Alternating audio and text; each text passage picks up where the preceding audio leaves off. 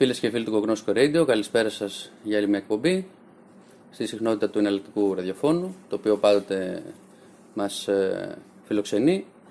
Σήμερα είμαι ο Νίκος Παπάς με τον Μιχάλη Τορέτο. Καλησπέρα, Μιχάλη. Καλησπέρα, Νίκο, και έχουμε καλεσμένο τον γνωστό καθηγητή, ομότιμο πλέον της ε, Παντίου, πολιτικής επιστήμης. Του Παντίου πλέον. Του Παντίου, ναι. τον ε, Γεώργιο Κοντογιώργη. Καλησπέρα σας. Καλησπέρα και στους ακροατές μας. Και στους ακροατές μας φυσικά. Έχουμε να πούμε πάρα πολλά πράγματα, οπότε μπορούμε να ξεκινήσουμε γρήγορα, γρήγορα, να μην χάνουμε χρόνο από αυτά που έχει να μας πει ο κύριος καθηγητής.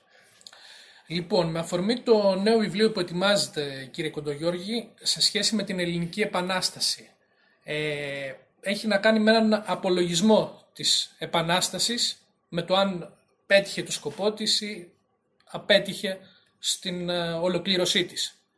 Ε, έχει να κάνει με μία αποτίμηση των 200 χρόνων του ελληνικού κρατικού βίου. Ε, σημαίνει αυτό ότι πρέπει κανείς να αξιολογήσει την Επανάσταση, αλλά για να μπορέσει να αξιολογήσει και την ε, μετέπειτα πορεία μέχρι σήμερα, ε, πρέπει να έχει ένα μέτρο κρίσεως. Και το μέτρο κρίσεως είναι ο ελληνισμός πριν από την Επανάσταση, κατά την Επανάσταση και μέχρι σήμερα μετά υπό το νεοελληνικό κράτος. Σε αυτό το πλαίσιο πρέπει κανείς να υιοθετήσει μία αναγκαστικά σχολή σκέψης. Ε, υπάρχουν δύο σχολές σκέψης που θεωρητικά μπορούν να μπουν στο τραπέζι και να συζητηθούν. Η μία είναι η σχολή σκέψης που ιστορεί τα πεπραγμένα ενός έθνους με βάση τα πεπραγμένα του κράτους του. Αυτή είναι η δυτική σχολή σκέψης που δέχεται ότι το έθνος είναι κατασκευή του κράτους και επομένως η ιστορία του έθνους είναι η ιστορία του κράτους του. Ε, η άλλη εκδοχή, η άλλη σχολή σκέψης είναι να ιστορηθεί ο κόσμος του έθνους με βάση τα πεπραγμένα του έθνους. Αυτό ε, έχει ιδιαίτερη σημασία για τον ελληνικό κόσμο. Γιατί παρόσα όσα λέγονται από την ε, κρατική διανόηση, την νεωτερική ιστοριογραφία, ε, η, το έθνος ε, είναι υπαρκτή πραγματικότητα και γέννημα της νεότερης εποχής για τις κοινωνίες που εισήλθαν τη νεότερη εποχή πολύ πρόσφατα, όπως οι δυτικές κοινωνίες. Ε, το έθνος δεν είναι ούτε για αυτές τις κοινωνίες τις δυτικές επινόηση του κράτους. Το έθνος πρώτα-πρώτα δεν γεννήθηκε από το κράτος, αλλά γεννήθηκε μέσα στο απολυταρχικό κράτος. Από ποιους; Από τους ανθρωποκεντρικούς θύλακες. Δηλαδή από τις δυνάμεις εκείνες που είχαν απελευθερωθεί από τη φεουδαρχία και πάλευαν για να απαλλαγούν και από την απολυταρχία. Ποιες είναι αυτές οι δυνάμεις στη Δύση και Συνοπτικά είναι οι αστικές δυνάμεις και είναι και στο πνευματικό επίπεδο ουσιαστικά οι δυνάμεις του διαφωτισμού.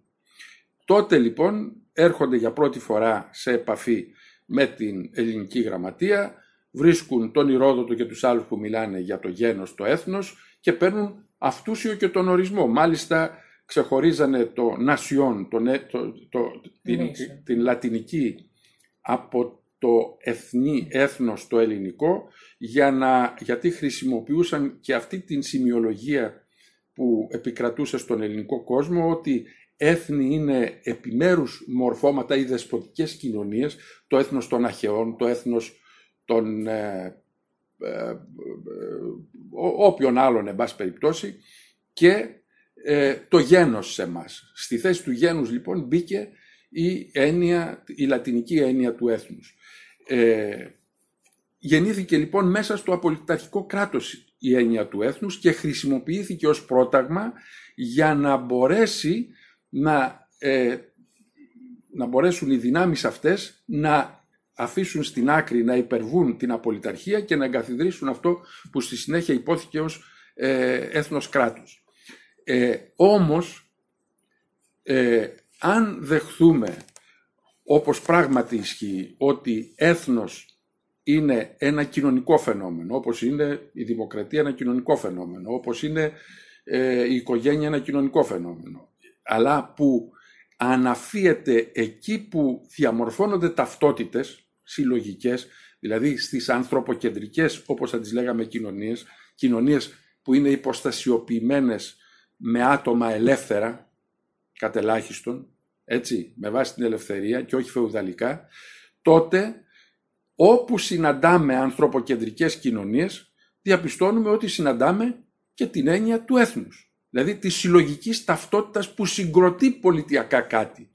Οι Έλληνες είναι, θεωρείται έθνος γιατί έχουν εσωτερική ταυτότητα, αναγνωρισιμότητα δηλαδή μεταξύ τους, όπως και οι Ιταλοί, όπως και οι Γερμανοί και όλοι οι άλλοι, και θεωρούν ότι αφού έχουν αυτή την αυτοτελή εσωτερική συνοχή, πολιτισμική συνοχή, χρειάζονται και το πολιτικό πρόταγμα, δηλαδή να είναι και ελεύθεροι στη διαχείριση της συλλογικότητάς τους. Για να συνοψίσουμε λοιπόν, έθνος υπάρχει... Έχουμε λοιπόν στην ελληνική πραγματικότητα ένα έθνος που αδιάπτωτα συνεχίζει από την αρχαιότητα όταν συγκροτήθηκε μέχρι και την περίοδο της τουρκοκρατίας. Αλλά διαφέρει ως προς το πολιτισμικό και ως προς το πολιτικό του πρόταγμα. Να μείνουμε στο πολιτικό γιατί αυτό έχει σημασία για να ξέρουμε τι είναι η Επανάσταση και τι ναι. ήταν ο ελληνικός κόσμος πριν από την ε, συγκρότηση του ελληνικού κράτους.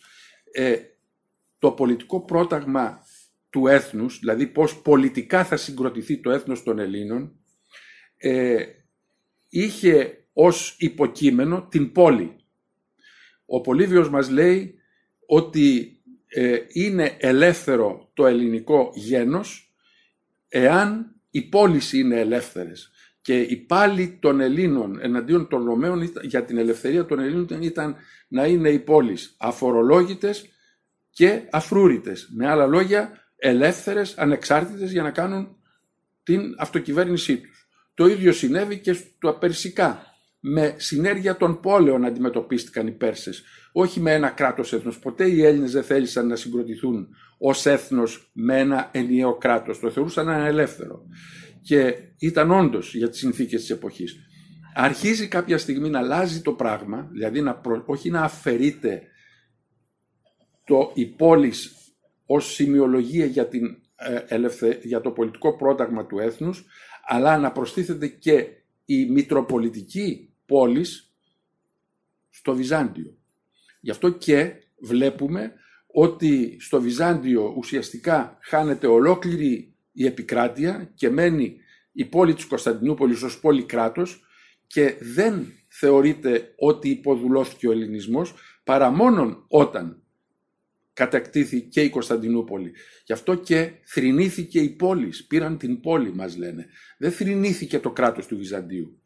Αυτό λοιπόν έχει σημασία να το συγκρατήσουμε διότι όλη η, η γραμματεία, η ελληνική γραμματεία, όλες οι πηγές της τουρκοκρατίας αναφέρονται στο πολιτικό πρόταγμα του έθνους και στην ύπαρξη έθνους. Έχουμε στην Μαρκιανή βιβλιοθήκη πάρα πολλές τέτοιες, βιβλιοθήκη του Βυσαρίωνα, στη, στη Βενετία, ναι. πάρα πολλές τέτοιες πηγές. Μας λέει ένας που κατάγεται από τη Σπάρτη ότι αναγκάστηκε να βγάλει το βιβλίο του, ε, να εκδώσει το βιβλίο του στη Ρώμη, διότι η πατρίδα του, η Σπάρτη, δεν ήταν ελεύθερη. Ε, αντιλαμβάνεστε επομένως ότι εδώ έχουμε το έθνος ως συλλογική εκφορά μιας πολιτισμικής πραγματικότητας που λέγονται Έλληνες και συγχρόνως έχουμε και ένα πολιτικό πρόταγμα. Στην περίοδο λοιπόν της τουρκοκρατίας η έννοια της απελευθέρωσης περιέχει αυτά τα δύο, δηλαδή την ανασυγκρότηση διώχνοντας τους Οθωμανούς της κοσμόπολης, της οικουμενικής κοσμόπολης, ένα κράτος δηλαδή που θα περιέχει μέσα και τα κοινά της πόλης. Δεν θέλουν αυτή την έννοια του εντελώς πρωτο, πρωτόγονου προπολιτικού κράτους, έθνους, δηλαδή του κράτους που συγκεντρώνει όλη την πολιτική εξουσία και όλη την οικονομική εξουσία στα χέρια ορισμένων και δι του κράτους που επικρατεί και μέχρι σήμερα θεωρώντας ότι πολιτικό σύστημα και κράτος είναι ταυτολογία. Είναι ταυτολογία για το σήμερα. Ήταν ταυτολογία για το τότε που γεννήθηκε το κράτος έθνος, το 19ο και αρχές του 20ου αιώνα. Δεν είναι όμως φύση ταυτολογία. οι Έλληνες το απέδειξαν με τα προτάγματα που συγκρότησαν στην περίοδο της Επανάστασης, πρώτης περίοδου της Επανάστασης, τουρκοκρατίας, είτε μιλάμε για τους ηγεμόνες της Μολδοβλαχίας, είτε μιλάμε για, τους, για το Ρίγα και τους άλλους που σχεδίασαν τέτοιου είδους ε, προτάγματα, είτε μιλάμε για τη διανόηση, είτε για τους φαναριώτες, είτε για την Εκκλησία. Βλέπουν δηλαδή μια πολυσημεία πολιτιακή και πολιτισμική μέσα και όχι την αρχή της ομοιογένειας, ένα κράτος, ένα έθνος, μια ενιαία κοινωνία, μια γλώσσα κλπ. Αυτά είναι πρωτόγνωρα για τον ελληνικό κόσμο γιατί είναι πρωτόγωνα σαν ε, πραγματικότητες. Έχουμε λοιπόν αυτή τη στιγμή μία, ε, στην περίοδο λοιπόν την προεπαναστατική, αυτό τον ελληνικό κόσμο που ανάγεται κατευθείαν στην ιστορική του αναφορά που ξεκινά από την αρχαιότητα και φτάνει μέχρι εκεί. Η Επανάσταση. Η Επανάσταση. Τι ε, σκοπούσε, τι αποσκοπούσε η Επανάσταση, τι αποσκοπούσε η αλήθεια η Επανάσταση; Εσείς θα μας πείτε. Όλοι μας λένε, όχι το θέτω ρητορικά το ερώτημα για να απαντήσω. Ναι. Ε, μας λένε ότι η Επανάσταση ξεκίνησε από τη Μολδοβλαχία για να αποτελέσει αντιπερισπασμό για την Πελοπόννησο. Μεγάλο ψέμα. Η Επανάσταση ξεκίνησε από τη Μολδοβλαχία διότι ο σχεδιασμός ήταν να κατέβουν στην Κωνσταντινούπολη όπου είχε σχεδιαστεί και ολόκληρη ιστορία εκεί πέρα πυρπόλησης του ναυστάθμου και σύλληψης με πραξικόπημα του Σουλτάνου ώστε να διαμορφωθούν οι προϋποθέσεις εναλλαγής. Αυτό νομίζω είναι αποδεκτό. Είναι αποδεκτό, αλλά έχει σημασία να ξέρουμε γιατί απέτυχε. Γιατί, γιατί ενώ υπήρχε η αντίληψη αυτή του επανάστασης, ε, οργανωτικά δεν απέδωσε τίποτε, γιατί ήταν εντελώς πρόχειρο, αλλά υπήρχε και μια άλλη εκδοχή, γι' αυτό και ξέμεινε μόνο. Επαναστάτησαν με το κάλεσμα όλοι οι Έλληνες, από τη Μικρά Ασία μέχρι παντού. Αλλά οι Οθωμανοί, επειδή η Επανάσταση έγινε αυτόβουλα αναπόλη, ανακοινώ, πήγαιναν με μερικούς κοροφύλακες και την κατέστελαν. Γι' αυτό και επικράτησε μόνο στην Πελοπόννησο και τη Στερεά και στα νησιά. Διότι εκεί ήταν αρκετά διαφορετικές οι συνθήκες και επέτρεψαν αυτή τη νέα, την ε, επαναστατική πραγματικότητα με όρους μεγαλύτερης συνοχής. Αλλά η, η, υπήρχε και η άλλη εκδοχή που την εκφράζει με πολύ παραστατικό τρόπο ο Ρήγας που ενώ διαφοροποιούνταν στον πλήρη βαθμό από τα ριζοσπαστικά ρεύματα της Γαλλικής Επανάστασης με τα οποία συνομιλούσε, απ' την άλλη η, η αντίληψη που είχε για, την, για τον ξεσηκωμό και την απελευθέρωση ήταν να κατέβει με μερικά αντίτυπα και φυλάδια και προκηρύξεις στην ε, Πελοπόννησο, στη Μάνη και εδώ και εκεί και να τους καλέσει να εξεγερθούν. Δεν κατάλαβαν ότι υπήρχε μία εντελώς διαφορετική πραγματικότητα στη γαλλική κοινωνία σε σχέση με την ελληνική κοινωνία. Η γαλλική κοινωνία ήταν κοινωνία δουλοπαρίκων που με ένα κάλεσμα δεν είχαν τίποτε να χάσουν και πήγαιναν να καταλάβουν τη Βαστήλη. Με ενιαία ηγεσία, την αστική ηγεσία και τη διανόηση που είχαν τότε, άρα με ενιαία βούληση και κατεύθυνση, που δεν διαφοροποιούνταν πουθενά. Σκοτώνονταν ενδεχομένως στην κορυφή για το τι ρεύμα θα επικρατήσει, αλλά η ηγεσία ήταν ενιαία. Οι άλλοι, οι μάζες απλώς ακολουθούσαν. Και τα προπολιτικά, τα προαστικά στρώματα των ε, συντεχνιών. Η, ο ελληνικός κόσμος δεν ήταν αυτό. Ο ελληνικός κόσμος συγκροτημένος σε κοινά, μέσα με μεγάλη διαφοροποίηση μέσα στα κοινά. Έχουμε τους αστούς, έχουμε τους ε, ασχολούμενους με το δημοσιονομικό σύστημα, έχουμε τις τραπεζικές εργασίες, έχουμε τον εφοπλισμό, έχουμε τις ε, συντεχνίες και τα, τα εταιρικά συστήματα, έχουμε μια πολύ μεγάλη διασπορά στο μείζωνα ελληνισμό. Ε, κάθε κοινό έχει το δικό του πατριωτισμό και τις ειδικότερες συνθήκες να σκεφτεί.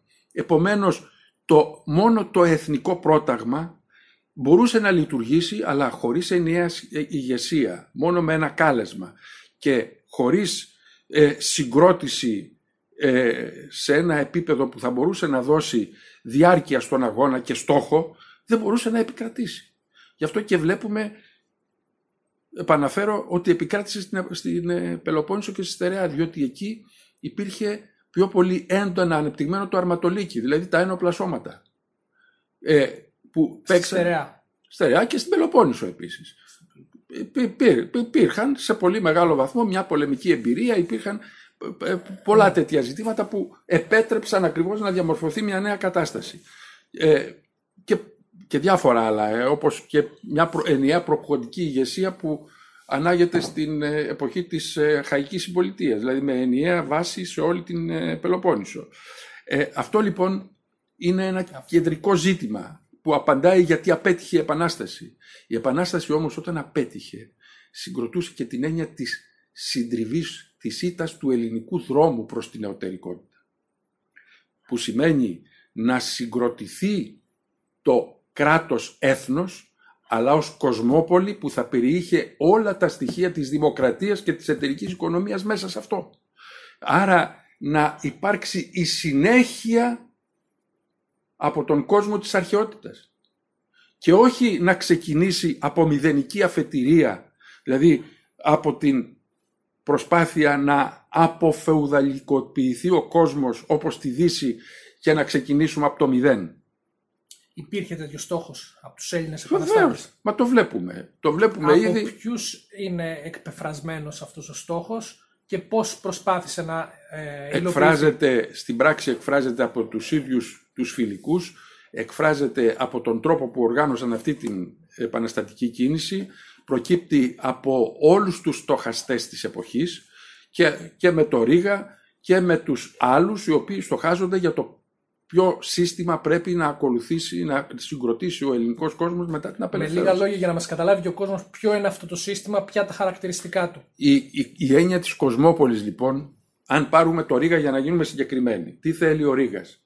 Θέλει αυτό το κράτος που υπήρχε στο Βυζάντιο μέχρι την ε, κατάκτησή του, α, με, που σημαίνει στην κορυφή ένα, μια κεντρική πολιτεία και στη βάση πόλης κοινά όπως και στην αρχαιότητα, όπως υπήρχαν δηλαδή, με μια εταιρική οικονομία που σημαίνει εφαρμογή της δημοκρατικής αρχής στην οικονομία και όχι... Η κεντρική πολιτεία στο Ρήγα ποια είναι; Μισό λεπτό. Ναι. θέλει συμπολιτείες, ναι. έτσι. Ε, άρα μια πολυκεντρική και πολυπολιτισμική με την έννοια της πολυσημείας της εθνικής και όχι πολυεθνικής όπως διδάσκεται σήμερα. Ε, σημαίνει, γι' αυτό και μιλάει στο πολιτισμικό μέρος, ότι όλοι οι λαοί αυτοί είναι Έλληνες στην καταγωγή, ναι. διότι θεωρεί, όπως ιστορικά θεωρούσε ο όριμος, ο ολοκληρωμένος ελληνικός κόσμος, ότι η καταγωγή έχει να κάνει με το πολιτισμικό μέρος και όχι με το φιλετικό, το αιματολογικό. Ναι, λοιπόν, άρα λοιπόν βλέπουμε εδώ ότι θέλει όχι την ομοιογένεια και την κατάργηση της διαφορετικότητας όπως θέλουν οι δυτικοί στο κράτος έθνος, θέλει όχι την μονοσημεία της γλώσσας, θέλει την κυριαρχία της ελληνικής, γιατί είναι η γλώσσα της επικοινωνίας και του κράτους, ναι. αλλά δέχεται και όλες τις άλλες γλώσσες, θέλει την πολυπολιτιακή αυτοθέσμηση εσωτερικά, άρα με όρους ελευθερίας των επιμέρους συλλογικοτήτων, και θέλει και ένα κεντρικό πολιτικό σύστημα που διαφοροποιείται από την ιστορική κοσμόπολη, Βυζάντιο, Ρώμη κλπ. σε ένα πολύ σημαντικό θέμα. Στο ζήτημα του, της κοινωνίας που συγκροτεί τον Δήμο της κεντρικής πολιτείας. Ε, μέχρι και το τέλος του Βυζαντίου, ο Δήμος στο πολιτικό σύστημα το κεντρικό ήταν ο Δήμος της, της Μητρόπολης, της Κωνσταντινούπολης. Ναι. Ο Ρήγας θέλει το Δήμο ολόκληρης της επικράτειας. Αυτή είναι η μετάβαση... θα είναι η κυβέρνηση ουσιαστικά και θα είναι ο, Βεβαίως. ο Δήμος είναι, είναι δηλαδή ο Δήμος στα κοινά, ο Δήμος στις συμπολιτείες, ο Δήμος στην κεντρική πολιτεία, που είναι όλος ο Δήμος της επικράτειας. Ε, συγκροτεί δηλαδή περισσότερα επίπεδα πολιτείας με την κορυφή. Αλλά θέλει και τη δημοκρατία μέσα σε αυτό. Θέλει το λαό, το Δήμο νομοθέτη. Θέλει την κεντρική πολιτεία να είναι, παραδείγματος χάρη η Βουλή, να είναι νομοπαρασκευαστική.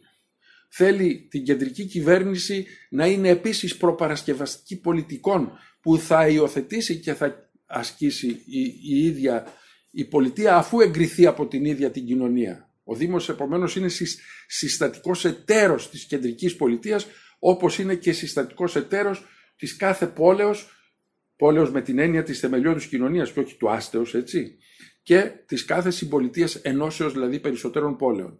Ε, αυτό είναι το σχήμα που ε, της μετά την Οθωμανική εξουσία ε, κρατικής οντότητας που θέλουν για τον ελληνικό κόσμο. Από τη στιγμή που ιτήθηκε λοιπόν η Επανάσταση και μάλιστα που οδηγηθήκαμε και στην ήττα της ίδιας της Επανάστασης, τον εκφυλισμό της στην περιοχή που επικράτησε, δηλαδή στην Πελοπόννησο και στη Στερεά και στα νησιά. Για πείτε μας γι' αυτό, με ποιο τρόπο εκφυλίζεται η Θα το πω αμέσως.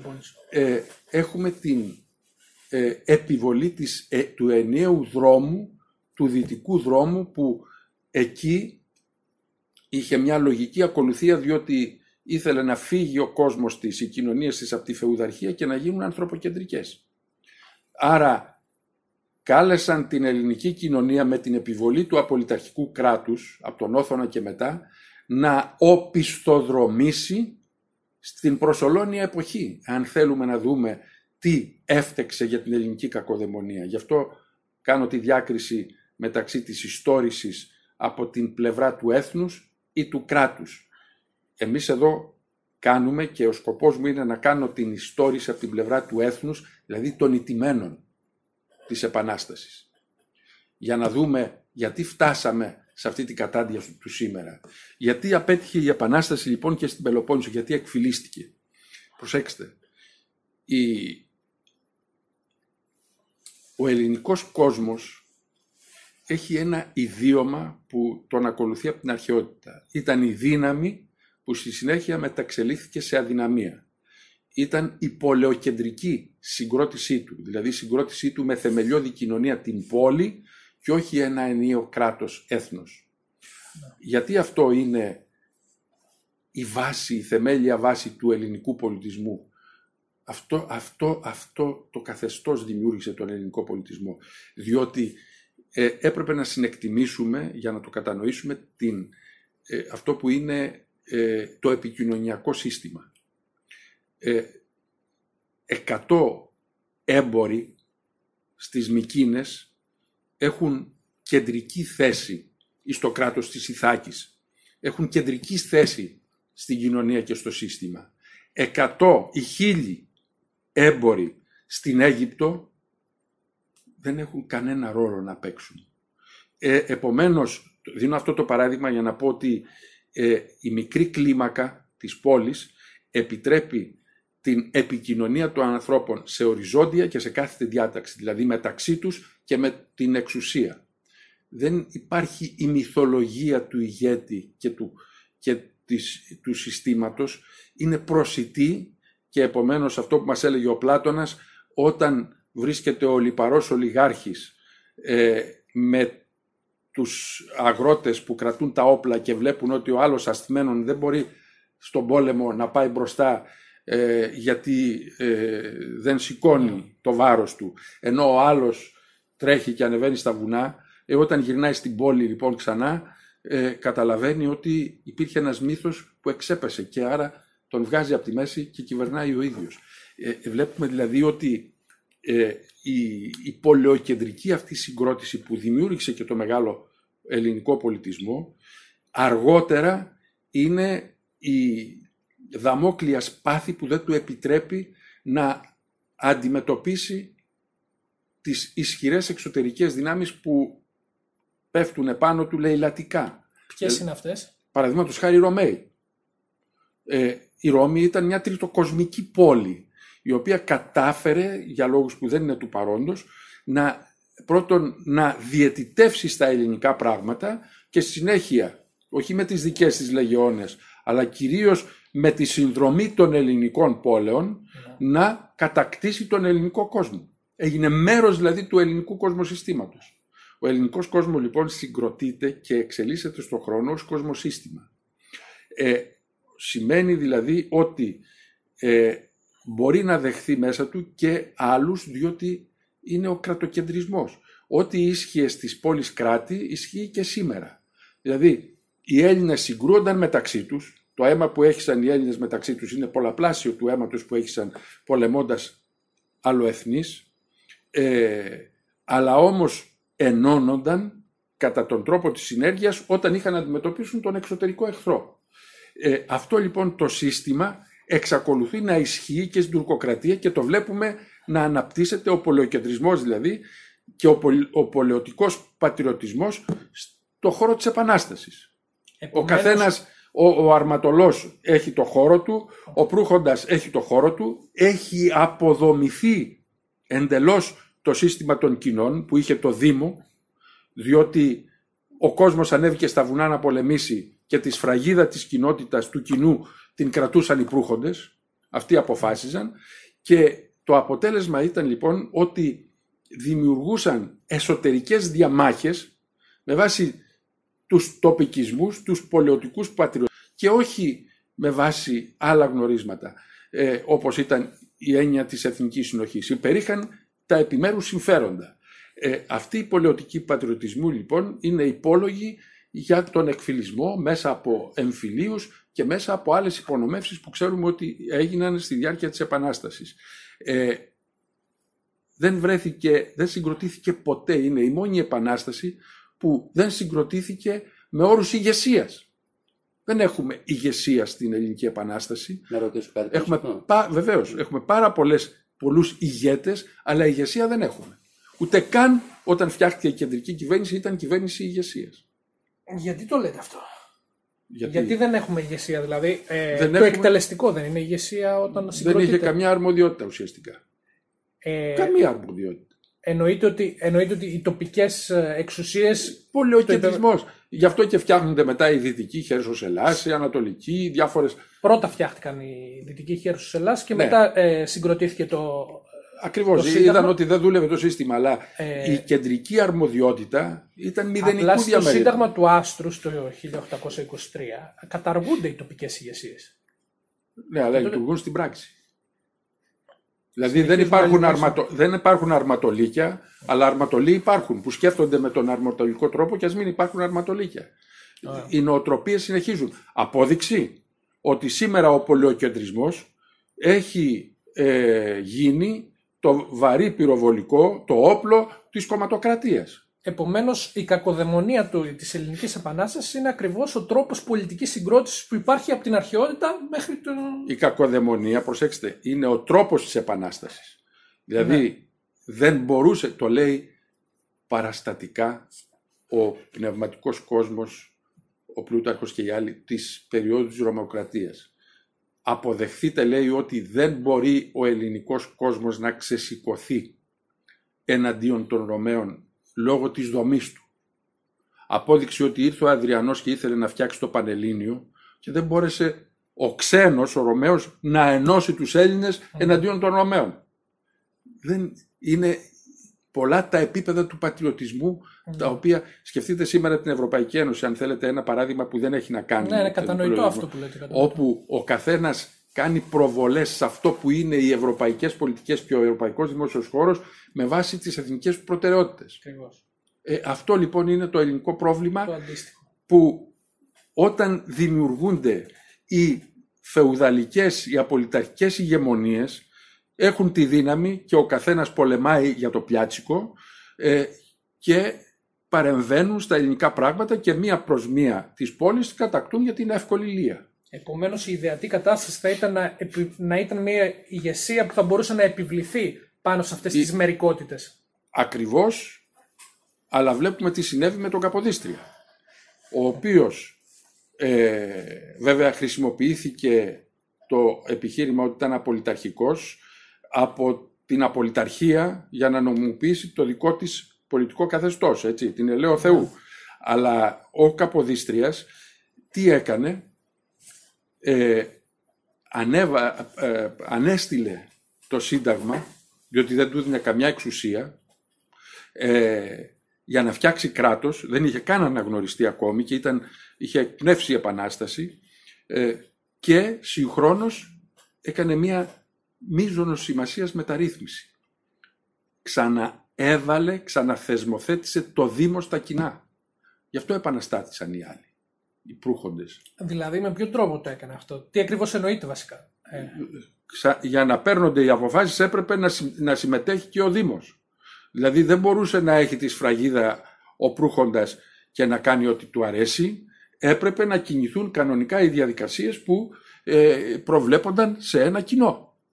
Να μετέχει επομένως ο Δήμος στη διαδικασία λήψης των αποφάσεων. Και αυτό ακριβώς ήταν που ε, ενόχλησε. Γι' αυτό και βλέπουμε τότε να από τους προύχοντες, ουσιαστικά τους μεταβληθέντες σε κοντζαμπάσιδες, να επικαλούνται, να γίνονται ξαφνικά οι πρετοριανοί του συνταγματισμού. Γιατί θέλανε το, τα συντάγματα της Ευρώπης, δηλαδή Μάλιστα. της ερετής μοναρχίας και της ε, μοναρχευομένης ολιγαρχίας, να τα φέρουν και να τα εφαρμόσουν στην Πελοπόννησο, σε αυτό το υποσύσταση νεοελληνικό κράτος. Και τι, τι ζήτησαν από τον, αξίωσαν από τον Καποδίστρια. Έχει σημειολογικά τρομερό ενδιαφέρον. Να καταργήσει την καθολική ψήφο των, των, του, του λαού. Και τι απαντάει ο Καποδίστριας σε αυτό; Δεν μπορώ, δεν έχω το δικαίωμα να καταργήσω αυτό που είναι μέσα στη φύση του Έλληνα από την αρχαιότητα μέχρι σήμερα. Ε, αντιλαμβάνεστε επομένως ποιο ήταν το διακύβευμα. Την καθολική ψήφο εννοείται ε, ως προς τα κοινά. Εννοείται. Μα και στο γενικό πλαίσιο όταν μετά την αναστολή του συντάγματος, όταν δηλαδή θα μπορούσε να είχε συγκροτηθεί το κράτος, θα εφημόζεται για τις πολιτικές διαδικασίες του κέντρου. Απόδειξη ότι ο δηλαδή Καποδίστριας αυτό το εφήρμοσε στην ε, Ελβετία πολεοκεντρικό σύστημα κατά το ελληνικό είναι της Ελβετίας, που ήταν ήδη της Ιταλίας, ως προέκταση. Επομένως, ο Καποδίστριας θέλει ε, μία ε, κυβέρνηση ε, που, η, οποία όμως δεν θα καταργεί τα, τα τοπικά, την τοπική Όχι μόνο, τα ανασυγκροτεί με βάση την έννοια του Δήμου, δηλαδή της δημοκρατίας. Και σε ήπια μορφή συγκρατεί το εταιρικό σύστημα στην οικονομία και συγχρόνως ε, έως ότου μπορέσει να στήσει, συγκροτήσει αυτό το κράτος, να ε, φτιάξει τις προϋποθέσεις ε, στη συνέχεια του, του τελικού πολιτικού συστήματος, συστήματος που θα εφήρμοζε. Έχει ενδιαφέρον να δούμε κάτι εδώ. Ναι. Την σύγκρουση του Κοραή με τον Καποδίστρια. Ε, γιατί έχει ενδιαφέρον; Διότι εάν ασχοληθούμε τι με το τι έκαναν οι Ιδραίοι, ε, τι έκαναν οι Μανιάτες και ούτω καθεξής, τότε το περιορίζουμε σε τοπικισμούς. Ναι. Έρχεται λοιπόν ο Κοραής που στην αρχή, ε, επειδή ο Καποδίστριας ήταν πολύ δεκτικός, πήγαινε και του έκανε επισκέψεις με αφορμή της παρουσία του στο Παρίσι κλπ. Ε, είχε αρχίσει να τον θαυμάζει και να έχει ελπίδες. Ναι. Στη συνέχεια όμως, ε, γέρθη εναντίον του με λιδωρικούς και ε, λιδωρισμούς και ψευδολογήματα τα οποία δεν μπορεί να τα επαναλάβει κανείς σε δημόσιο χώρο. Ένα άσβηστο μύθος, μίσος.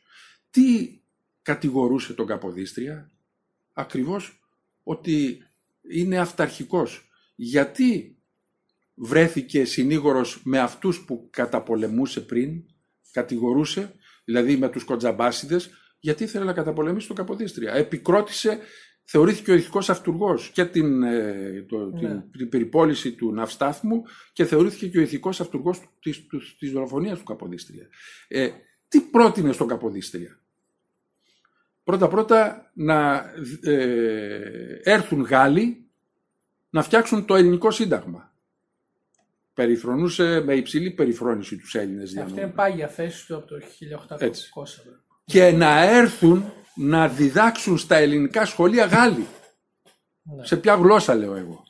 Αλλά τι, όταν θέλει όμως το, το ελληνικό έθνος να γίνει προσάρτημα, του γαλλικού έθνους, οι Γρεκογάλοι που ξέρουμε, το έθνος των ναι. Γρεκογάλων, ε, πού μπορούμε να σταθούμε απέναντι σε έναν Καποδίστρια ο οποίος ήθελε Έλληνες δασκάλους, ελληνικά σχολεία, ε, ελληνικό σύνταγμα και πάρα πολλά άλλα αυτού του είδους.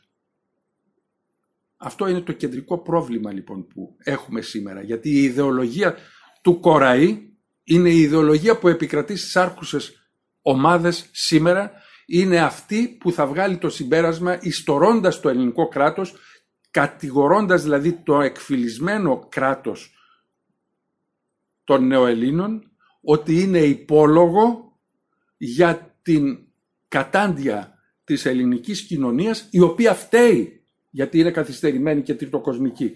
Τι μας λέγανε οι διανοούμενοι του Πασόκ και νυν του ΣΥΡΙΖΑ, ότι η ελληνική κοινωνία είναι λατινοαμερικανικού τύπου. Πώς θα εξηγήσουμε την πολιτική ανάπτυξη, δεν υπάρχει έννοια της πολιτικής ανάπτυξης, ξέρετε. Υπάρχει έννοια της οικονομικής ανάπτυξης, αλλά όχι η έννοια που είναι κρίσιμη για τον ελληνικό κόσμο της πολιτικής ανάπτυξης. Η έννοια της πολιτικής ανάπτυξης υπάρχει, υπάρχει μεταξύ της Δύσεως και του τρίτου κόσμου και είναι πιο υπανάπτυκτη πολιτικά. Ναι. Η έννοια όμως της πολιτικής ανάπτυξης αυτού που ανάγεται σε νοοτροπίες δημοκρατίας και άρα δεν έχει αντίληψη μάζας αλλά πολιτικής ατομικότητας όπως είναι η ελληνική κοινωνία δεν υπάρχει, δεν γίνεται αποδεκτή. Η, η πολιτική ανάπτυξη στον υπέρτατο βαθμό σήμερα πώς ερμηνεύεται, πώς ορίζεται; Από το βαθμό, το στατιστικό μέρος δηλαδή της εγγραφής στα συνδικάτα, στα κόμματα κλπ. Δηλαδή που γίνονται παρακολουθήματα αυτών οι οποίοι ηγούνται και κατακτούν την εξουσία. Και το βαθμό ε, εφαρμογής των δικαιωμάτων κτλ. Ακριβώς. Άρα λοιπόν δεν υπάρχει αντίληψη της ελευθερίας πέραν της ατομικής ελευθερίας. Υπάρχουν δικαιώματα. Τι είναι αυτό που κάνει τους, νε, τους νεωτερικούς στοχαστές να ορίζουν την μεν ατομική ελευθερία με όρους αυτονομίας, την δε κοινωνική και πολιτική με όρους δικαιωμάτων. Το δικαίωμα είναι το τερονομικό. Δηλαδή, μας αναγνωρίζουν το, το, άλλους. μας αναγνωρίζουν το δικαίωμα να διαδηλώσουμε, αλλά διαδηλώνουμε γιατί, γιατί δεν είμαστε πολιτικά ελεύθεροι. Αν ήμασταν πολιτικά ελεύθεροι θα είχαμε εμείς την αρμοδιότητα να αποφασίζουμε και επομένως δεν θα χρειαζόταν το δικαίωμα της διαδήλωσης. Δηλαδή απορροφάται και εκπίπτει ως άχρηστο το δικαίωμα. Τα δικαιώματα υπηρετούν το σκοπό της ολιγαρχίας, να κυβερνάνε οι ομάδες της μειοψηφίας επί της, του συνόλου της κοινωνίας.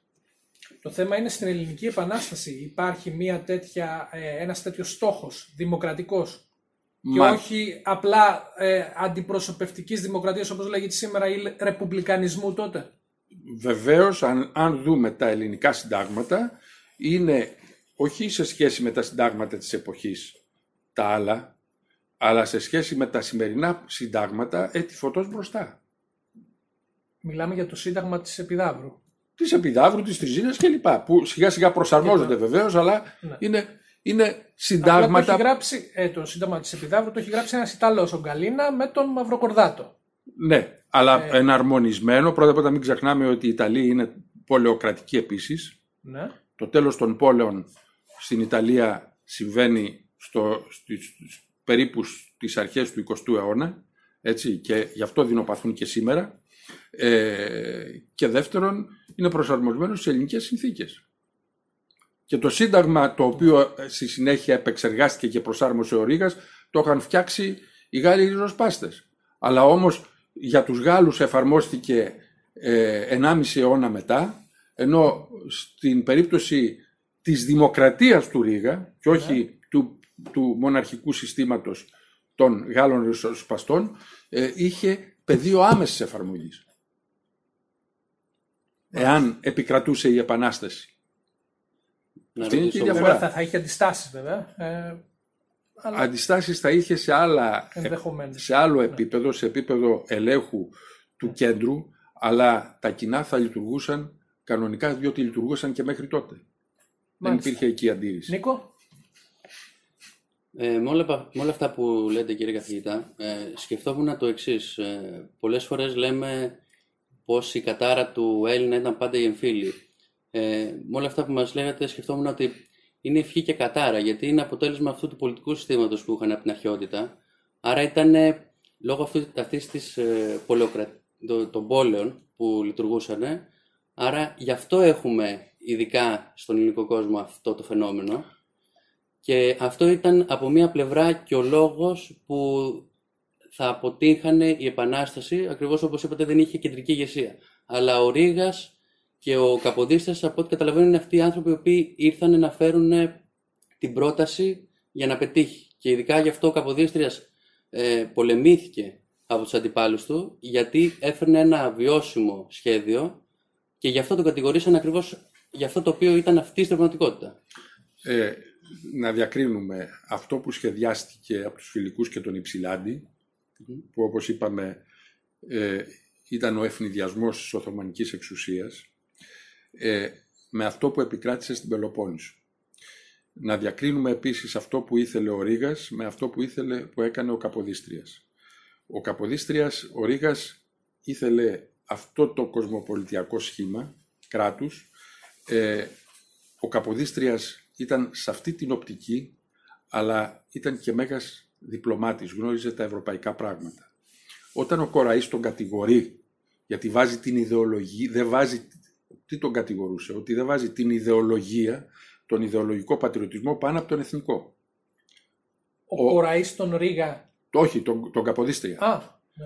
ε, ο Καποδίστριας λέει ότι αυτή τη στιγμή τι προέχει; Το έθνος. Να φτιάξουμε κράτος. Εάν πάμε και πούμε ότι αυτό το κράτος θα έχει το πολίτευμα των Ιακωβίνων, θα καταργήσουν το ίδιο το κράτος οι απολυτάρχες της Ευρώπης, η Ιερά Συμμαχία. Το δήλωναν. Τι, τι λέει το 1877 ο, ο Άγγλος Υπουργός Εξωτερικών, όχι στην Επανάσταση, τότε. Συνενέσαμε στο να δημιουργηθεί ελληνικό κράτος υπό δύο όρους να είναι απολυταρχικό, μοναρχικό ναι. και να είναι μικρό, να μην, να μην γίνει μεγάλο. Γιατί αυτό; Αυτό ομολογεί και μας δείχνει, ακριβώς μας παραπέμπει να δούμε τι ήταν ο ελληνικός κόσμος ε, πριν την Επανάσταση αλλά και μέχρι το, 10, το τέλος του 19ου αιώνα και πού βρίσκεται σήμερα. Γιατί αν θέλουμε να ιστορίσουμε όπως είπα και άρα να ε, δούμε τι συνέβη με μέτρο την ιστόρηση του έθνους, ε, πρέπει να δούμε τι ήταν ο ελληνικός κόσμος τότε και τι είναι σήμερα. Ο ελληνικός κόσμος τότε είχε έναν πληθυσμό, ο οποίος με όρους αναλογίας ήταν κατά τη μεγαλύτερος από τον αγγλικό της εποχής και περίπου ίσως με τον Οθωμανικό, με τον Τουρκικό. Ε, τι συνέβη και σήμερα οι λαοί αυτοί είναι 70-80 εκατομμύρια και ο ελληνικός κόσμος είναι όσος ήταν τότε. Ωραία ερώτηση. Τι συνέβη; Αυτό είναι. Η, η απάντηση πρέπει να δοθεί στο τι πταίει. Αλλά ας πάμε λίγο παρακάτω. Θα το δούμε. Τι συνέβη και τότε ο ελληνικός κόσμος ουσιαστικά έλεγχε οικονομικά τρεις αυτοκρατορίες; Την Οθωμανική αναντιλέκτος, την Ρωσική αναντιλέκτος και σε πολύ μεγάλο βαθμό την Αυστριακή και σήμερα δεν μπορεί να σταθεί και να συγκροτήσει μια στοιχειώδη και αξιοπρεπή αστική τάξη μέσα στη χώρα. Και αφού τις έλεγχε γιατί να κάνει επανάσταση; Λέω εγώ, γιατί μια, ήταν, μια ερώτηση. Γιατί ήταν το εθνικό ζήτημα. Ήθελαν και την εθνική τους απελευθέρωση. Πολύ απλά. Για σκεφτείτε λοιπόν τι θυσίασαν για να κάνουν την επανάσταση και να συγκροτήσουν εθνικό κράτος. Υπήρχαν και άλλα ζητήματα. Εννοείται οικονομικά. Ε... Όχι, το, το εθνικό ζήτημα είναι μια αυτοτελής παράμετρος. Ε, είναι σαν να ρωτάω εσάς γιατί θέλετε να είστε ελεύθερος και όχι δουλοπάρικος. Ακόμα και αν σας ταΐζει... Άρα πώς μπορούσε ένας δουλοπάρικος να ελέγχει την αυτοκρατορία; Μα δεν ήταν δουλοπάρικος ο Έλληνας. Ναι. Δεν ε, υπήρχε δουλοπαρικία στην ναι, Ελλάδα. Δεν, δεν υπήρχε φεουδαρχία. Ένας ραγιάς τέλος πάντων. Ήταν ένας... με... Μα με συγχωρείτε, δεν ναι. ξέρουμε ποιος κατήχε την οικονομική εξουσία στην ε, τουρκοκρατία. Αυτό λέω, μιλάμε για την οικονομική εξουσία. Δεν ξέρουμε, μα για την οικονομία. Ναι. Δεν ξέρουμε ποιος έλεγχε την οικονομική εξουσία στην Αυστρουγγαρία. Δεν ξέρουμε ότι όταν οι Έλληνες αντέτειναν στην Μαρία Θηρεσία ότι δεν θέλουν να φορολογηθούν, ε, έβαλε πράκτορες για να δει μέσα γιατί έχουν τέτοια συμπαγή, συνοχή που απείλησαν ότι θα πάνε σε άλλες χώρες και αναγκάστηκε να τα πάρει πίσω. Δεν ξέρουμε γιατί η Εκατερίνη της Ρωσίας και οι άλλοι ήθελαν να ακολουθήσουν τον ελληνικό δρόμο για τη Ρωσία; Και γιατί κάλεσαν εκεί και έκτιζαν και πόλεις για τους Έλληνες για να αναπτύξουν οικονομικά τη Ρωσία; Άρα λοιπόν ε, είχε μια τέτοια δύναμη. Ξέρετε τι μας θυμίζει αυτή την εποχή της οικονομικής δύναμης του ελληνικού κόσμου, η ελληνική ναυτιλία σήμερα. Mm. Γιατί διασώθη; Πέραν του κράτους. Γιατί σε διεθνείς ανταγωνιστικές συνθήκες, διεθνώς ανταγωνιστικές συνθήκες έχει αυτή τη δυνατότητα να ανταπεξέλθει και να είναι πρώτη. Αν ήταν μέσα στο κράτος θα κατέληγε εκεί που κατέληξαν και τα ελληνικά, ναυπηγεία. τα ελληνικά ναυπηγεία. Δεν υπάρχει. Στην πρώτη ναυτιλία του κόσμου δεν υπάρχει ελληνικό ναυπηγείο. Αντιλαμβάνεστε τι. Και φτάνουμε στην ερώτηση γιατί αυτό το κράτος τρώει ό,τι το δημιουργικό και παραγωγικό. Όχι, θα προσθέσω ακόμη τον πνευματικό κόσμο της εποχής που ο ναι. ελληνικός πνευματικός κόσμος μιλάνε για. Μας λένε ότι οι Έλληνες δεν πέρασαν από το διαφωτισμό. Μας λένε δηλαδή, μας κατηγορούν ότι δεν περάσαμε τη φεουδαρχία για να, χρειαστούμε τον, τον διαφωτισμό. Γιατί τι, ο διαφωτισμός πνευματικά τι λέει; Ο Χόμπς και οι άλλοι. Μας λένε πώς σκέφτονται, στοχάζονται πώς θα συγκροτηθεί το μεταφεουδαλικό κράτος. Ναι. Μα δεν μας χρειαζόταν αυτό, διότι δεν ήταν φεουδαλική η κοινωνία και δεν στοχαζόταν με όρους μεταφεουδαλικού κράτους. Αλλά είχε μια πνευματική τάξη η οποία συγκρίνεται μόνο με τις δύο, το πολύ τρεις μεγάλες ευρωπαϊκές. Ποιους πνευματικούς ηγέτες θα ξεχωρίζατε εκείνη τη περίοδο; Μην μπούμε σε αυτό γιατί θα πάμε πολύ πέρα. Υπάρχει πλειάδα. Έχουν, έχουν βγει τόμοι με την ελληνική βιβλιογραφία και βλέπουμε. Στην κορυφή έχουν βάλει τον Κοραή, ας πούμε. Ε, Όχι, ο τον... Κοραής, ο Κοραής ναι. είναι ο, ο μεγάλος ε, τζιχαντιστής ουσιαστικά για την εποχή του διαφωτισμού. Ε, γι' αυτό και έχει εξαλείψει κάθε έννοια συνέχειας του ελληνικού κόσμου γιατί δέχεται μόνο τη δυτική συνέχεια ε, έχει εξαλείψει κάθε τι που έχει να κάνει με το Βυζάντιο και, και περιφρονεί αφαντάστος τους Έλληνες της τουρκοκρατίας και θέλει, τους θαυμάζει μόνο γιατί πολεμάνε λέει και τίποτα άλλο. Και θέλει να τους υποτάξει στο γαλλικό διαφωτισμό και στο, στη γαλλική εξουσία. Λοιπόν, αυτός δεν, δεν είναι ουσιαστικά ε, ελληνόφρον επί της ουσίας με την έννοια όχι ότι δεν αισθάνεται Έλληνας, αλλά ότι δεν βλέπει τον εαυτό του εκεί που έζησε τελικά. Στις πιο ανεπτυγμένες, μεταξύ των πιο ανεπτυγμένων πόλεων κοινών που ήταν της Χίου και της ε, Σμύρνης. Υπάρχουν άλλοι μεγάλοι πνευματικοί άνθρωποι που στοχάζονται αυτή την περίοδο και που όπως είπα τοποθετούνται... Ο Καταρτζής ας πούμε. Όλοι αυτοί ε, τοποθετούνται ναι. μεταξύ, η ελληνική πνευματική τάξη της εποχής είναι μεταξύ των ε, δύο-τριών συγκρίνεται ευρωπαϊκών.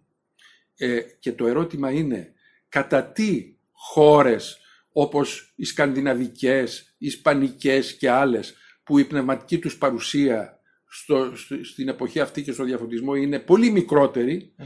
ε, εναρμονίστηκαν τόσο πολύ στο διατακτικό του κράτους του διαφωτισμού και όχι οι Έλληνες. Για να, για να δούμε δηλαδή γιατί οι Έλληνες δεν πέρασαν από το διαφωτισμό αφού συγκρότησαν τον πυρήνα του διαφωτισμού με δική τους αυτονομία. Αυτό είναι ένα καλό ερώτημα. Καταρτής ο ίδιος λέει να συνομιλούμε με τους δυτικούς αλλά να ξέρουμε ότι εμείς είμαστε αλλιώτικοι. Ναι. Θέλουμε άλλο κράτος, άλλες συνθήκες.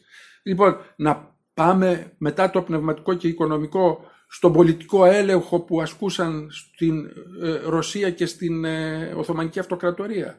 Ξέρετε τι γράφει ο Ντοστογεύσκης σε ένα άρθρο του στοχαζόμενος για το τι, ε, πώς θα πρέπει να δούμε, να δει τον, τον ρωσικό δρόμο, ποιο δρόμο να ακολουθήσει. Στοχάζεται ναι. μεταξύ του γερμανικού και του ελληνικού δρόμου. Και αφού απορρίπτει το γερμανικό δρόμο, τους θεωρεί βάρβαρους, τους θεωρεί έτσι και αλλιώς, ε, λέει τον ελληνικό δρόμο. Αλλά τέλειωσε η εποχή που οι Έλληνες μπορούσαν να κυριαρχήσουν στα πράγματα της ρωσικής πολιτικής και της Ρωσίας μάλιστα λέει συγκεκριμένα, δηλαδή γενικώς και να κάνουν την Κωνσταντινούπολη δική τους. Είναι η εποχή του πανσλαβισμού, τώρα τι θέλουμε για μας.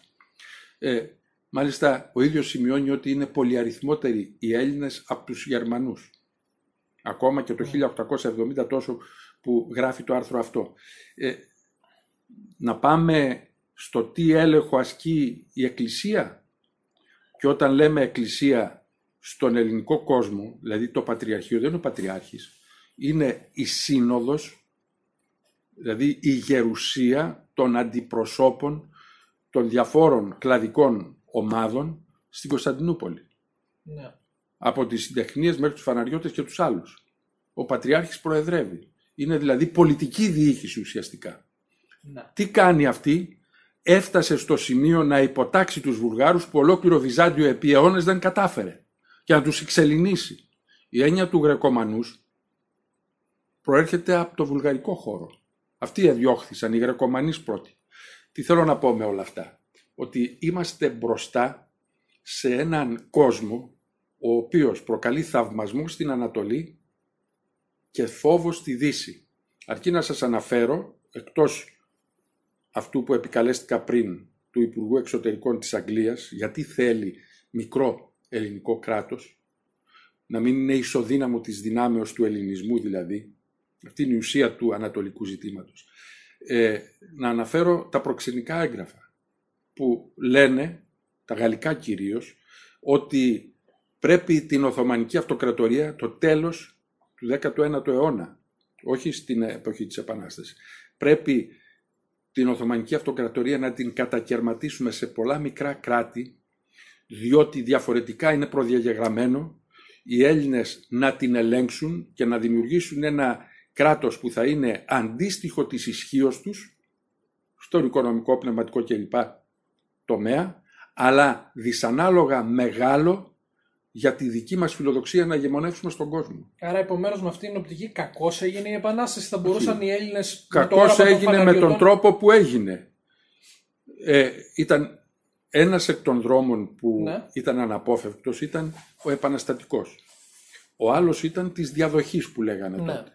Που δεν βλέπω ότι μπορούσε να γίνει παρόλο που τον συζητούσαν διότι προϋπόθεται αυτό που δεν είχαν κάνει μέχρι τότε και πήγε να το κάνει ο Υψηλάτης μια οργαν, με οργανωμένη συνωμοσία σε επίπεδο Κωνσταντινούπολης. Λοιπόν, αυτό δεν έγινε. Α, η- το ζήτημα δεν ήταν να ελευθερωθούμε ή να μην ελευθερωθούμε. Το ζήτημα δεν ήταν να επαναστατήσουμε ή όχι. Το ζήτημα είναι, ήταν ο τρόπος. Και ο τρόπος, οι τρόποι που επελέγησαν οδήγησαν στην αποτυχία. Ήταν καταδικασμένο. δηλαδή. Καταδικασμένοι. Ε, οδηγηθήκαμε λοιπόν στη συγκρότηση ενός νεοελληνικού κράτους. Πόσο ελληνικό είναι αυτό το κράτος; Καθόλου. Ωραία. Πολύ απλά. Ε, Εγώ θέλω να κάνω και δύο τελευταία. Με ποιον τρόπο, ποιος ήταν ο ενδεδειγμένος τρόπος ε, να επαναστατήσει; Το είπα πριν.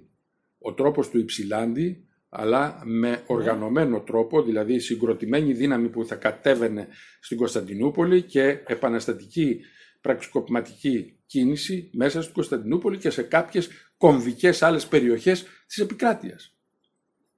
Άρα η Κωνσταντινούπολη είναι ε, κλειδί επειδή κόβει στη μέση. Όχι, είναι κλειδί διότι εκεί Πέρα από το υπάρχει τι η είναι. Οθωμανική ηγεσία. Άρα λέτε ότι θα έπρεπε να υπάρχει ένα συγκροτημένο σχέδιο για την κατάληψη της Κωνσταντινούπολης και όχι μια απεγνωσμένη κίνηση που σκοπό έχει ούτε περισσότερο κάλεσμα, να προκαλέσει... ούτε Ναι. κάλεσμα, ούτε ε, ε, εγχειρήματα του τύπου της ε, δυτικής κοινωνίας, της γαλλικής Ναι, κοινωνίας. ναι. Μπορού, κατάλαβα. μπορούσε, ο Είναι ελληνικός, άλλη η φύση της ελληνικής μπορούσε ο ελληνικός κόσμος με αυτό που ζούσε και, και σκεφτόταν τότε να το οργανώσει αυτό; Να οργανώσει καλύτερα μια Πώς δεν επανάσταση; μπορούσε. Αφού συγκέντρωσε 10.000 ο Υψηλάτης μπορούσε κάλλιστα να ε, τους οργανώσει και σωστά και να κινηθεί προς την κατεύθυνση που είχε σχεδιάσει χωρίς να διαλυθεί την ίδια στιγμή. Ε, δεν, μην μείνουμε όμως στο σχεδιασμό. Το δεδομένο είναι ότι απέτυχε η Επανάσταση. Και αποτυχάνοντας η Επανάσταση α, ιτήθηκε η τελική φάση του ελληνικού δρόμου προς την νεωτερικότητα. Η οποία νεωτερικότητα, με τον τρόπο δηλαδή του κράτους της μεγάλης κλίμακας, γεννήθηκε στο Βυζάντιο και μετακενώθηκε στη Δύση. Ε, αυτό δεν πρέπει να το ξεχνάμε. Ε, εν πάση περιπτώσει όμως, από την ώρα που απέτυχε ε, και δολοφονήθηκε και το τελευταίο, ο Καποδίστριας που ήταν το τελευταίο εγχείρημα προς αυτή την κατεύθυνση, ε, έχουμε μια νέα πραγματικότητα. Έρχονται οι δυνάμεις και επιβάλλουν ένα κράτος που είναι μη βιώσιμο, μικρό, ένα κράτος προτεκτοράτο, μας αρέσει να λέμε ε, για να ε, βγάζουμε το άλοθη του τι συνέβαινε στον τρίτο κόσμο σήμερα, ε, να λέμε ότι ήταν προστασίες, δυνάμεις προστασίας, παραμύθια, ήταν προτεκτοράτο. Απόδειξη ότι οι πολιτικές δυνάμεις που διαμορφώθηκαν είχαν προσκληθεί να υπηρετήσουν τα συμφέροντα των δυνάμεων και γι' αυτό και όχι το ελληνικό συμφέρον, έτσι, γι' αυτό και ήταν γαλλικό, αγγλικό και ρωσικό κόμμα. Ε, και επίσης, επειδή ο ελληνικός λαός θεωρείται ότι ήταν πολύ άτακτος, ε, ήρθε εδώ, επελέγει μια ξένη δυναστεία, ένας ξένος κυβερνήτης, ήρθε με όλο το στελεχειακό δυναμικό που συγκρότησε κυβερνήσεις, διοικήσεις κλπ. και συγχρόνως στρατός κατοχής. Γερμανικός στρατός, βαβαρικός. Α, αντιλαμβάνεστε επομένως, γι' αυτό και διώχθηκαν όπως ξέρουμε ε, οι, οι ήρωες της Επανάστασης. Έτσι.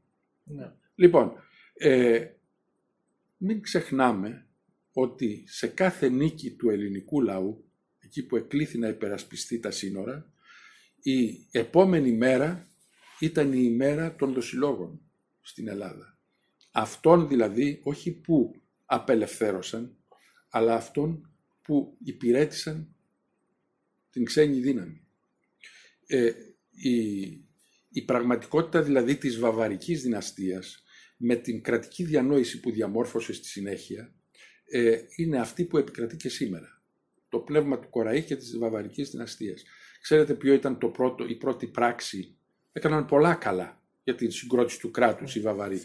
Αλλά αυτό που συγκράτησαν όμως ήταν το πολιτικό σύστημα.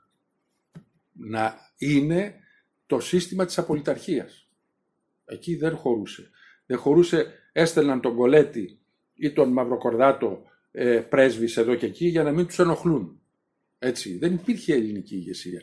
Όμως μέσα σε αυτή την βαβαρική απολυταρχία συντάχθηκαν οι δυνάμεις που πολέμησαν τον Καποδίστρια και υπερασπίστηκαν τη βαβαρική απολυταρχία. Διότι εκεί βρήκαν το Πριτανείο Σύντησης που το διεκδικούσαν με τον πολιοκεντρισμό προηγουμένως.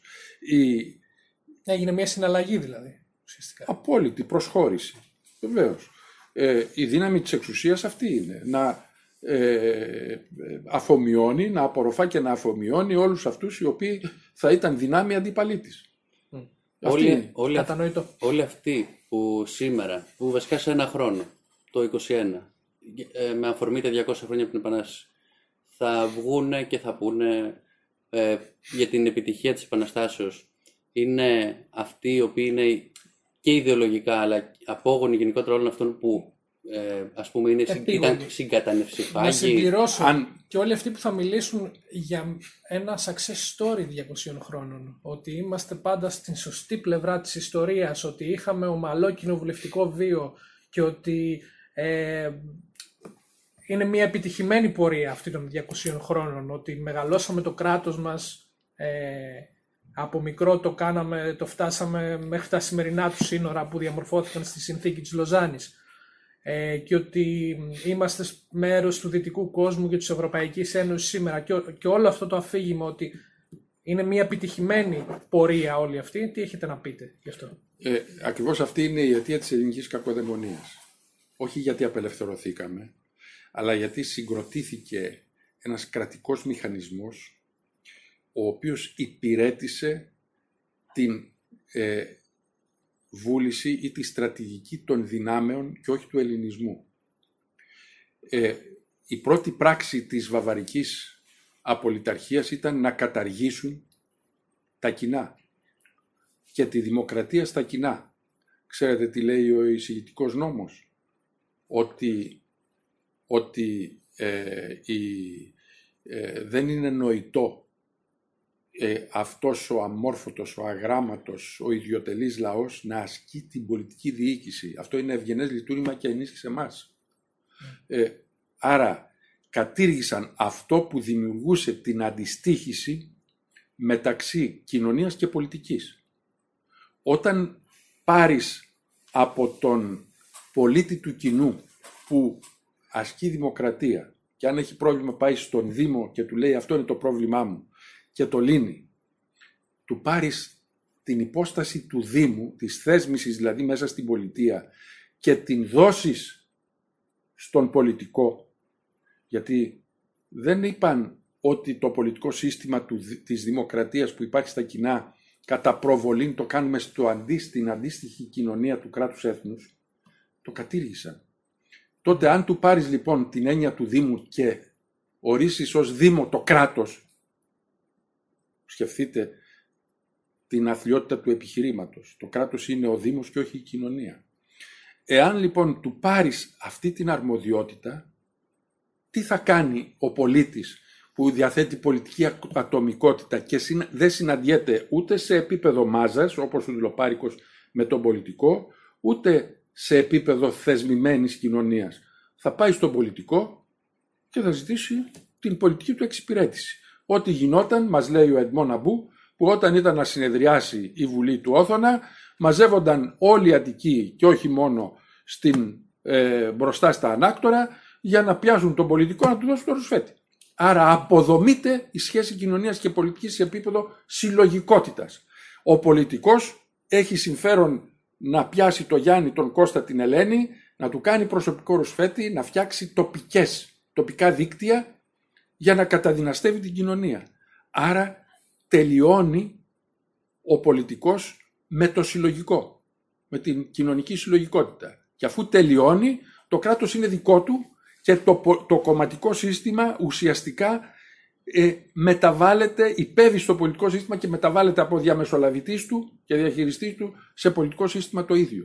Μάλιστα. Το δεύτερο, ποιο είναι το δεύτερο που έγινε στη συνέχεια, σε διάρκεια, ως αποτέλεσμα της καταχρηστικής ε, χρήσης εσωτερικά της λεγόμενης μεγάλης ιδέας, δηλαδή της εθνικής ολοκλήρωσης, που ποτέ δεν την θέλησαν και ποτέ δεν την προετοίμασαν. Ε, Ποιοι δεν την θέλησαν εννοείται; Η πολιτική τάξη ή οι μεγάλες δυνάμεις. Πολιτική τάξη. Yeah. Ναι. Από τη μοναρχία μέχρι, μέχρι τις πολιτικές δυνάμεις. Οι μεγάλες δυνάμεις είναι ε, ε, αυτονόητο ότι δεν yeah. τη ναι. θέλανε. Έτσι. Αλλά δεν την προετοίμασε, δεν προετοιμάσαν το ελληνικό κράτος ποτέ, διότι υπηρετήσαν, υπηρετούσαν το σκοπό των μεγάλων δυνάμεων. Τι δεν θέλησαν ποτέ να μπει μέσα στην Ελλάδα; Ένα παράδειγμα. Τη μεγάλη πνευματική τάξη να πω και το δεύτερο και το πιο σημαντικό, την αστική τάξη. Προσέξτε, οι δυτικές χώρες έφτιαξαν αστική, δημιούργησαν αστική τάξη μέσα από τη μετάβαση από τη φεουδαρχία στον ανθρωποκεντρισμό, δηλαδή 17ο, 18ο, 19ο αιώνα.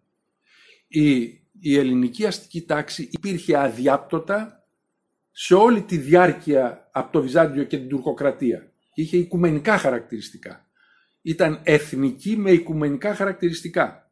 Αυτή η αστική τάξη λοιπόν που λειτουργήσε ως μέγας ευεργέτης όπου και αν βρέθηκε δεν της επετράπει ποτέ να μπει στην Ελλάδα. Ξέρουμε ότι νομοθετήθηκαν και ε, ρυθμίσεις εναντίον των ετεροχθόνων.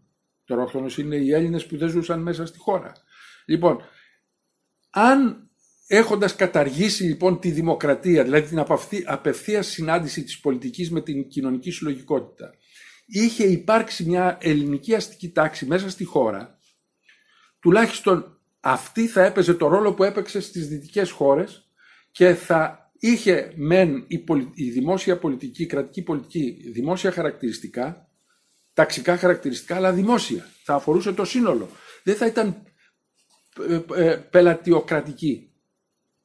Ε, μη έχοντας λοιπόν επιτρέψει την αστική τάξη να μπει στη χώρα, μαζί με την καταστροφή της εθνικής ολοκλήρωσης καταστράφει και η, η, η, ελληνική αστική τάξη. Πώς; Όπως και η πνευματική και όλοι. Μέσα από δύο μεγάλα κινήματα, αφέθηκε δηλαδή βορρά στα δύο μεγάλα κινήματα της περιοχής όπου ηγεμόνευε, δηλαδή του, των εθνικισμών και μετά του υπαρκτού σοσιαλισμού. Άρα λοιπόν ε, βλέπουμε ότι... Πώς θα μπορούσε να προστατευτεί όμως, χρειαζόταν ένα ισχυρό ελληνικό κράτος που να μπορεί να... Χρειαζόταν μια πολιτική του ελληνικού κράτους που εσωτερικά θα έφερνε ένα μεγάλο μέρος αυτής της αστικής τάξης για να αναπτυχθεί και συγχρόνως μια προετοιμασία για την εθνική ολοκλήρωση. Μέχρι, μέχρι το δεύτερο μισό του, του 19ου αιώνα στα Βαλκάνια ε, ο ελληνικός ε, εθνικισμός έπαιζε μόνος του. Όπως και στη Μικρά Ασία στη συνέχεια, μέχρι το 22. Άρα λοιπόν δεν είχε αντίπαλο, μπορούσε κάλλιστα να οργανώσει μια τέτοια απόδειξη του πόσο λίγο ήθελαν την εθνική ολοκλήρωση, τη χρησιμοποιούσαν μόνο για εσωτερικούς λόγους, είναι ο πόλεμος του 1897. Μας το λέει ο Δημήτριος Βικέλας. Ναι. Πήγε ο δυστυχής, γιατί είχε μεγάλο κύρος στο εξωτερικό, να ζητήσει ε, ένα πλοίο για να οργανώσει ένα ε, νοσοκομείο για τους τραυματίες του πολέμου ε, στο μέτωπο. Και βρισκόταν, λέει, στον Υπουργό Ναυτικών, Ναυτικού Πολέμου και περιγράφει το θέαμα. ενώ είχε, καταρριφθεί το, είχε καταληθεί το μέτωπο και οι Τούρκοι κατέβαιναν στην Αθήνα, ο Υπουργός ε, είχε μια ατέλειωτη ουρά μπροστά του που έβγαινε στον δρόμο από πελάτες του που κατέγραφε ο ίδιος τα ρουσφέτια που ζητούσαν. Την άλλη μέρα το ίδιο. Και όταν του λέει ο, ο υπάλληλος εκεί μπες μέσα γιατί δεν υπάρχει περίπτωση να σε δεχθεί ε, τον ακούει να λέει ζήτησαν να πάει ο στόλος στο μέτωπο για να υποστηρίξει τους οπισθοχωρούντες Έλληνες. Και λέει και πού είναι ο στόλος αυτής. Δεν ήξερε καν που βρίσκεται ο στόλος. Αυτοί κυβερνούσαν τη χώρα. Ξέρετε, ε, μας λέει ο ίδιος ο Βικέλας ότι οι αξιωματικοί του υπηκού δεν γνώριζαν να, να υπέβουν. Δεν είχαν όπλα, με τα τσαρούχια γιατί δεν τους έδωσαν καν στολές, τους έστειλαν να πολεμήσουν. Δεν υπήρχαν στρατόπεδα εκπαίδευσης για να ξέρουν να χρησιμοποιούν τα όπλα. Αν λοιπόν το 1897 ήταν σε αυτή την κατάσταση ο ελληνικός στρατός και το ελληνικό κράτος, αντιλαμβάνεστε ότι από τον Όθωνα μέχρι τότε ήταν στην ίδια. Άρα λοιπόν δεν υπήρχε καμία πρόθεση και γιατί κήρυξαν τον πόλεμο μας το λέει ο ίδιος. Διότι λέει γνώριζαν ότι οι δυνάμεις ήταν εναντίον της κήρυξης του πολέμου και θα μας σταματούσαν επιτόπου με την έναρξη και θα έδρεπαν την, την, ε, την, ε, τη δόξα. Ναι. Δεν μας άφησαν οι δυνάμεις. Γι' αυτό και ο βασιλιάς έβαλε αρχιστράτηγο το 18χρονο γιο του, ο οποίος δεν είχε ρίξει του φεκιά να διοικήσει τον ελληνικό στρατό. Ήταν όλοι μαζί δηλαδή μέσα στο, στο κόλπο της ε, ιστορίας αυτής. Ξέρετε, μπορούμε επίσης να δούμε το ίδιο ζήτημα στην περίπτωση του 1922. Ναι. Γιατί ο Βενιζέλος έπραξε αυτό που έπραξε φτάνοντας στην Ελλάδα εκεί που την έφταξε. Διότι ήρθε απ' έξω όταν είχε καταρρεύσει εσωτερικά ο παλαιοκομματισμός. Και αφού είχε καταρρεύσει δεν υπήρχε κανένα, καμία δυνατότητα να του αντιτείνει κανείς.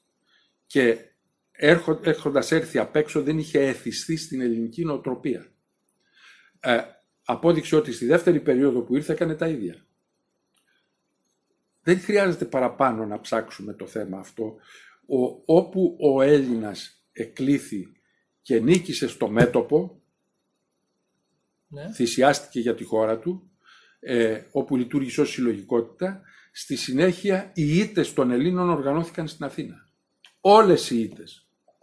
Οργανώθηκαν από την ελληνική πολιτική τάξη, διότι ποτέ δεν είχε στρατηγική στόχευση την ελληνική κοινωνία, την ελληνική συλλογικότητα αλλά το ίδιο είναι αυτή συμφέρον. Αυτό το βλέπουμε μέχρι σήμερα βεβαίως. Αυτό Έτσι, ήθελα να πω ότι άρα βλέπουμε μια συρρήκνωση συνεχή από τότε, η οποία είναι αποτέλεσμα μια αυτού του κράτους. Ασύλληπτη συρρήκνωση σε όλα τα μέτωπα. Αν λοιπόν θέλουμε να δούμε ε, τι συνέβη και πού βρισκόμαστε σήμερα, δεν έχουμε παρά να συγκρίνουμε τι, τι ήταν ο ελληνικός κόσμος πριν το κράτος και παράλληλα με το κράτος μέχρι το 19ο αιώνα και πού βρίσκεται σήμερα. Και δυστυχώς δεν βλέπουμε σημάδια να μπορεί να μα, αντιστραφεί αυτό. Μα και σήμερα δείτε τι συνέβη στη διάρκεια της μεταπολίτευσης. Έχουμε μία ολική επαναφορά του καθεστώτος της φαυλοκρατίας του 19ου αιώνα. Ολική.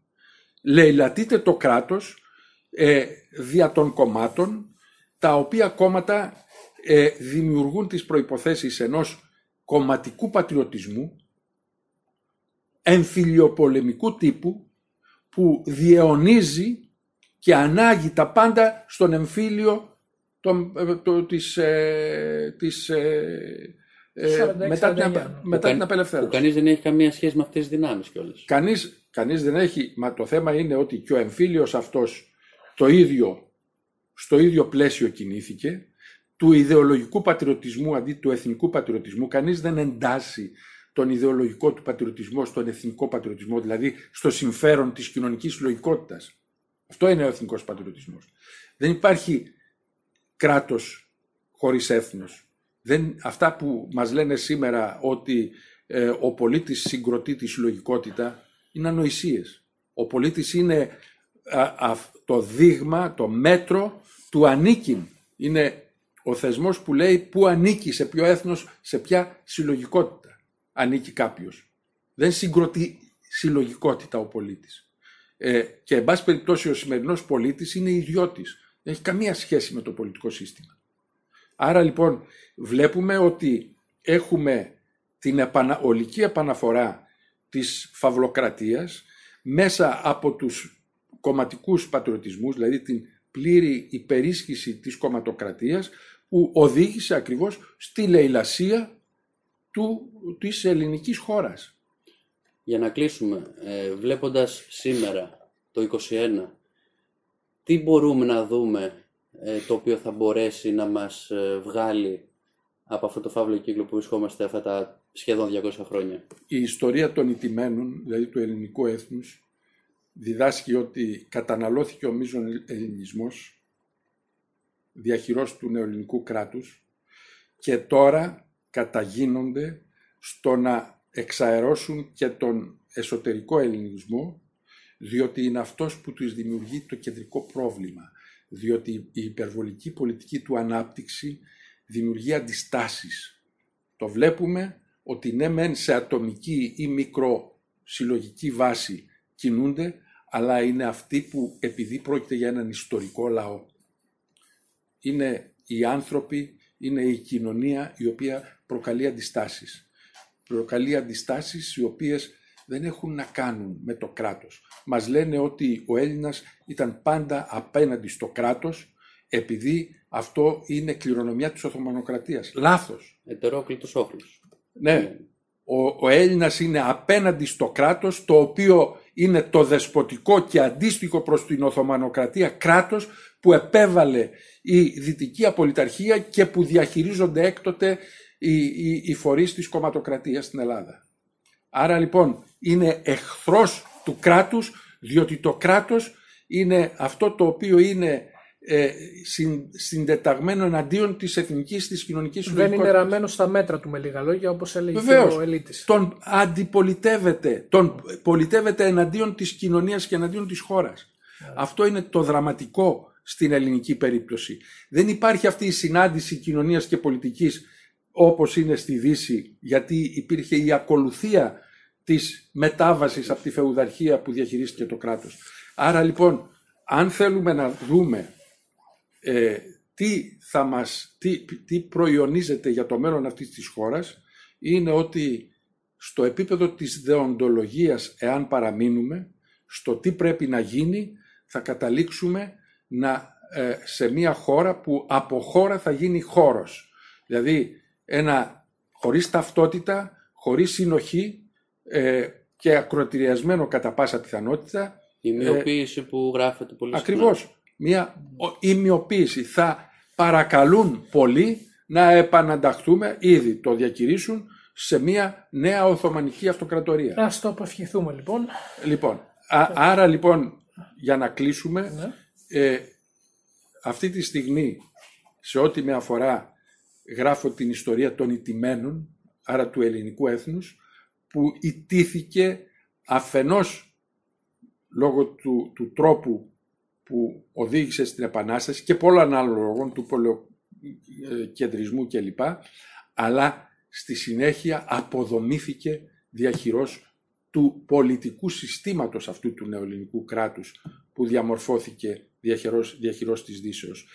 Συνεπώς, εάν θέλουμε να δούμε έστω την τελευταία στιγμή μια άλλη πορεία που θα ανατάξει την ελληνική χώρα, δεν έχουμε παρά να βρούμε τρόπο να διαμορφώσουμε δηλαδή τις προϋποθέσεις η πολιτική να συναντιέται με την κοινωνία. Και ένας τρόπος υπάρχει, αλλαγή του πολιτικού συστήματος. από την ολιγαρχευομένη μοναρχία, την ερετή μοναρχία, να οδηγηθούμε σε αυτό που άλλωστε οδηγείται η, η νεωτερικότητα, δηλαδή στο αντιπροσωπευτικό σύστημα.